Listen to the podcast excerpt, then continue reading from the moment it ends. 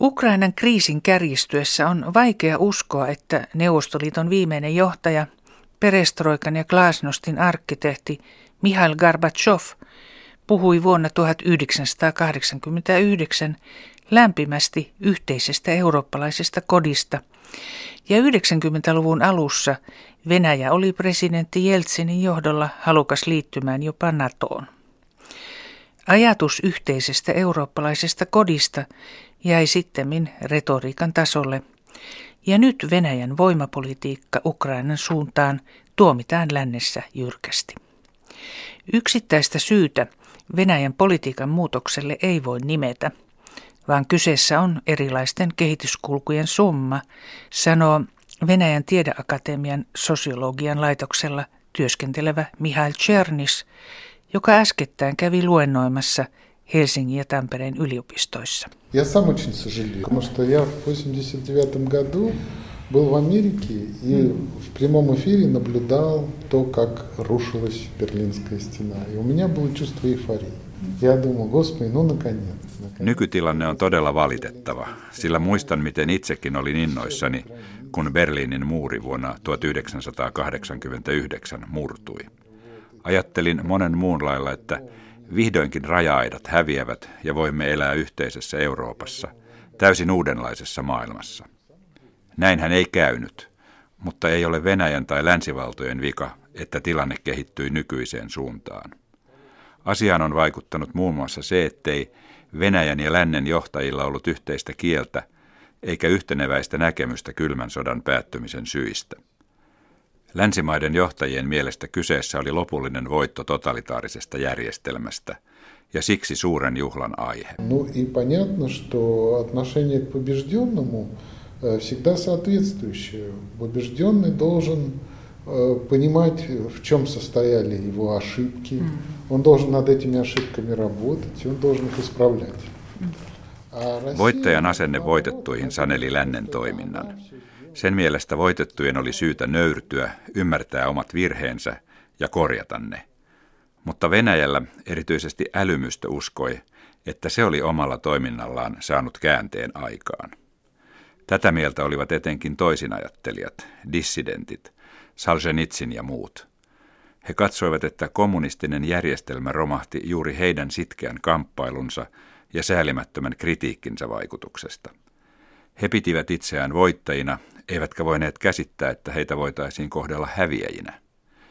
He halusivat olla osa yhteistä Eurooppaa, mutta huomasivat pian, että siellä venäläisiin suhtaudutaan kylmäkiskoisesti. Но в немалой степени этому способствовало еще и то, в каком состоянии была Россия. No, да. А, Распад каких-то институтов, со- очень важных, социальных, коррупция, бандитизм. Понятно, что это все... Tietysti asiaan vaikutti suuresti se, missä jamassa Venäjä tuolloin oli.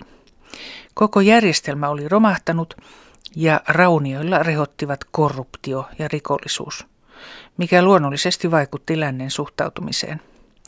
Ei oikein tiedetty, kenen kanssa neuvotella, eivätkä presidentti Boris Jeltsin ja hänen ympärillään häärivät oligarkit suurta luottamusta herättäneet. Niinpä tasavertaisia suhteita oli vaikea luoda.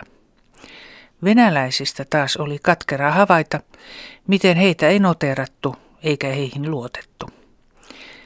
Erityisesti Naton laajeneminen Venäjän rajojen tuntumaan ja Jugoslavian sodat, etenkin Kosovo-ratkaisu, vaikuttivat suuresti Venäjän politiikan suunnanmuutokseen, arvioi sosiologi Mihail Chernis.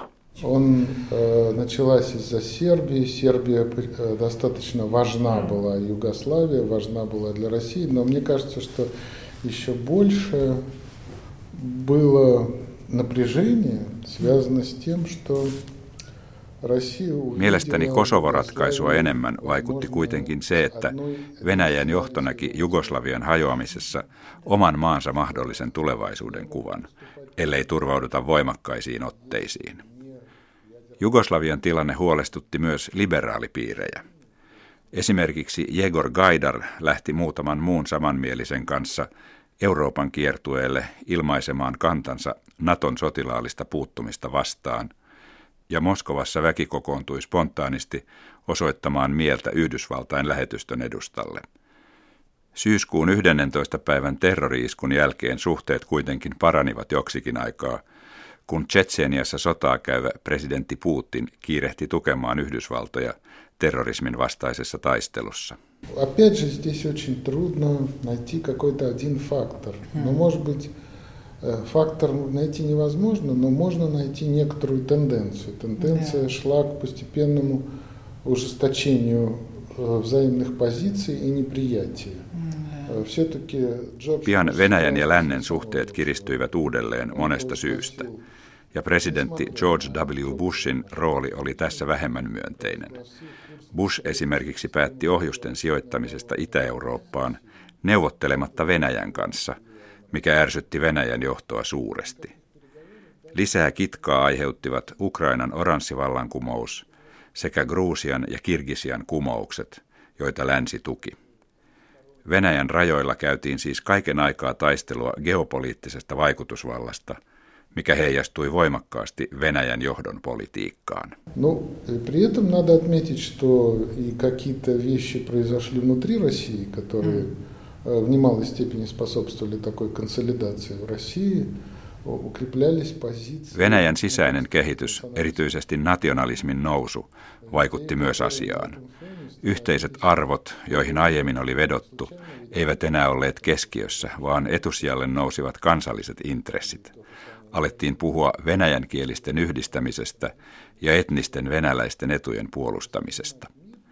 Samanaikaisesti Venäjän taloudessa elettiin voimakkaan kasvun kautta. Armeijaa alettiin uudistaa ja maan johto oivalsi, että Länsi-Eurooppaan on mahdollista vaikuttaa uhkaamalla kaasu- ja öljyhanojen sulkemisella.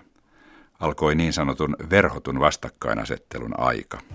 Были большие надежды по поводу Обамы. Казалось, что Обама это человек, с которым можно договориться, наконец, не просто mm. о словах, да. а какой-то какой-то интеграции, да. настоящей интеграции, с тем, чтобы возникла, наконец, устойчивая среда, в которой Россия была вписана как один из важных элементов. Mihail Chernisin mukaan Barack Obaman valtaantulo herätti Venäjän johdossa odotuksia siitä, että USAn kanssa voisi todella sopia asioista. Putin toivoi, että Venäjä vihdoinkin hyväksyttäisiin neuvottelupöytiin tasavertaisena kumppanina ja suhteet länteen normalisoituisivat. Jonkin aikaa näytti siltä, että myönteinen käänne Venäjän ja lännen suhteissa on mahdollinen. Mutta nyt eletään paljon syvemmän vastakkainasettelun aikaa kuin aikaisemmin, Chernis sanoo. Kun integraatio lännen suuntaan ei edennyt, Venäjän johdon oli löydettävä ajatusmalli, joka korostaa Venäjän olemassaoloa itsenäisenä subjektina. Esillä oli useita vaihtoehtoja, joista sopivimmalta tuntui yli sata vuotta sitten ensimmäisen kerran esiin noussut Euraasia-aate. Sen mukaan Venäjä on euraasialaisten kansojen ja valtioiden keskipisteenä ja yhdistäjänä. Katse suunnattiin itään ja kansallisen identiteetin kannalta – Kyse oli eurooppalaisuuden hylkäämisestä. Myöskään yhteisistä arvoista ei enää haluttu pitää kiinni, sanoo sosiologi Mihail Chernis Venäjän tiedeakatemiasta.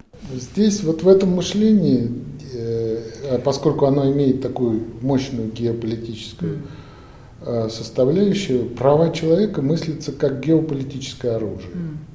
Что права человека всегда Э, являются предлогом для вмешательства. Esimerkiksi ihmisoikeuksia Venäjän johto pitää nykyisin geopoliittisena aseena, jota länsi käyttää muiden sisäisiin asioihin sekaantumisen välineenä.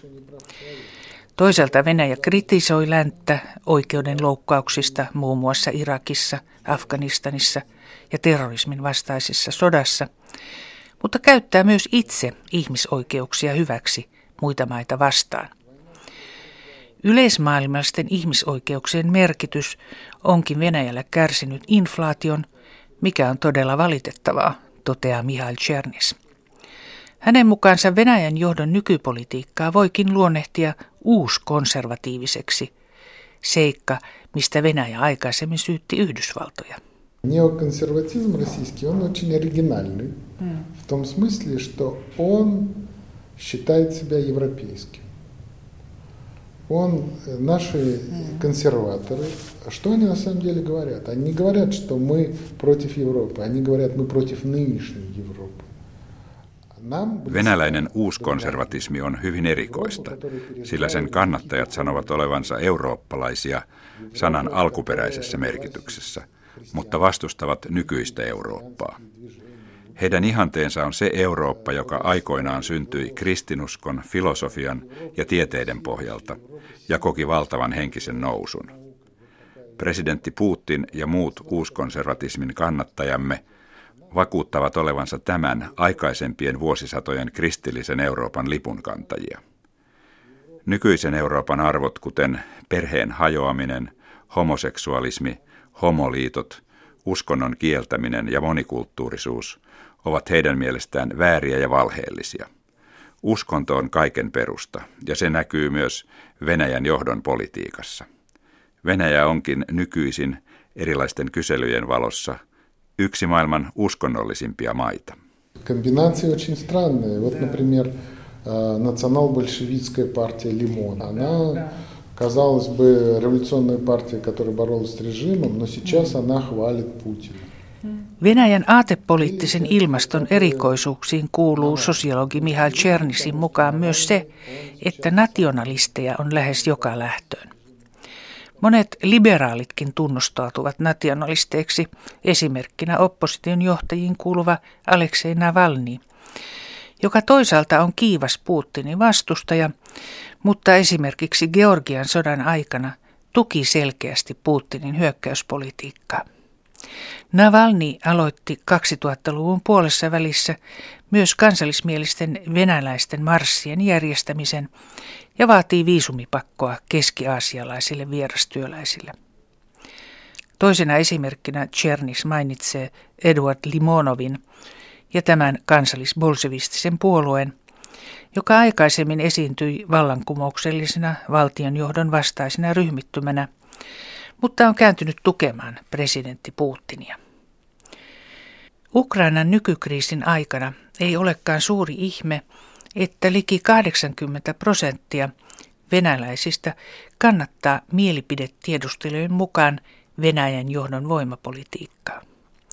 Valtamediat, eritoten valtiolliset TV-kanavat, harjoittavat massiivista mielipiteen muokkausta – ja toisenlaista informaatiota välittävien medioiden toimintaedellytyksiä rajoitetaan. Riippumattomien kansalaisjärjestöjen kurittaminen jatkuu myös. Nyt lakia järjestöistä kansainvälisinä agentteina ollaan muuttamassa siten, että viranomaistaho voi rekisteröidä järjestön KV-agentiksi ilman oikeuden päätöstä. Да, очень небольшая часть общества сейчас э, поддерживает вот такую другую линию. Да? Mm. Это, это, конечно, небольшая группа людей, хотя в истории России всегда ведь э, не согласны, mm. были небольшой группой. Да. On totta, että vain vähemmistö vastustaa Venäjän johdon nykylinjaa, mutta näin on Venäjän historiassa aina ollut. Vain eliitin pieni osa on noussut valtionjohtoa vastaan, ja nyt tilanne on aivan sama. Ratkaisevaa onkin se, millaisen vaihtoehdon oppositio pystyy tarjoamaan yhteiskuntakehitykselle. Sen työstäminen ei ole helppoa, sillä esimerkiksi näkemyksiin yhteisestä eurooppalaisesta kodista meillä harva enää uskoo.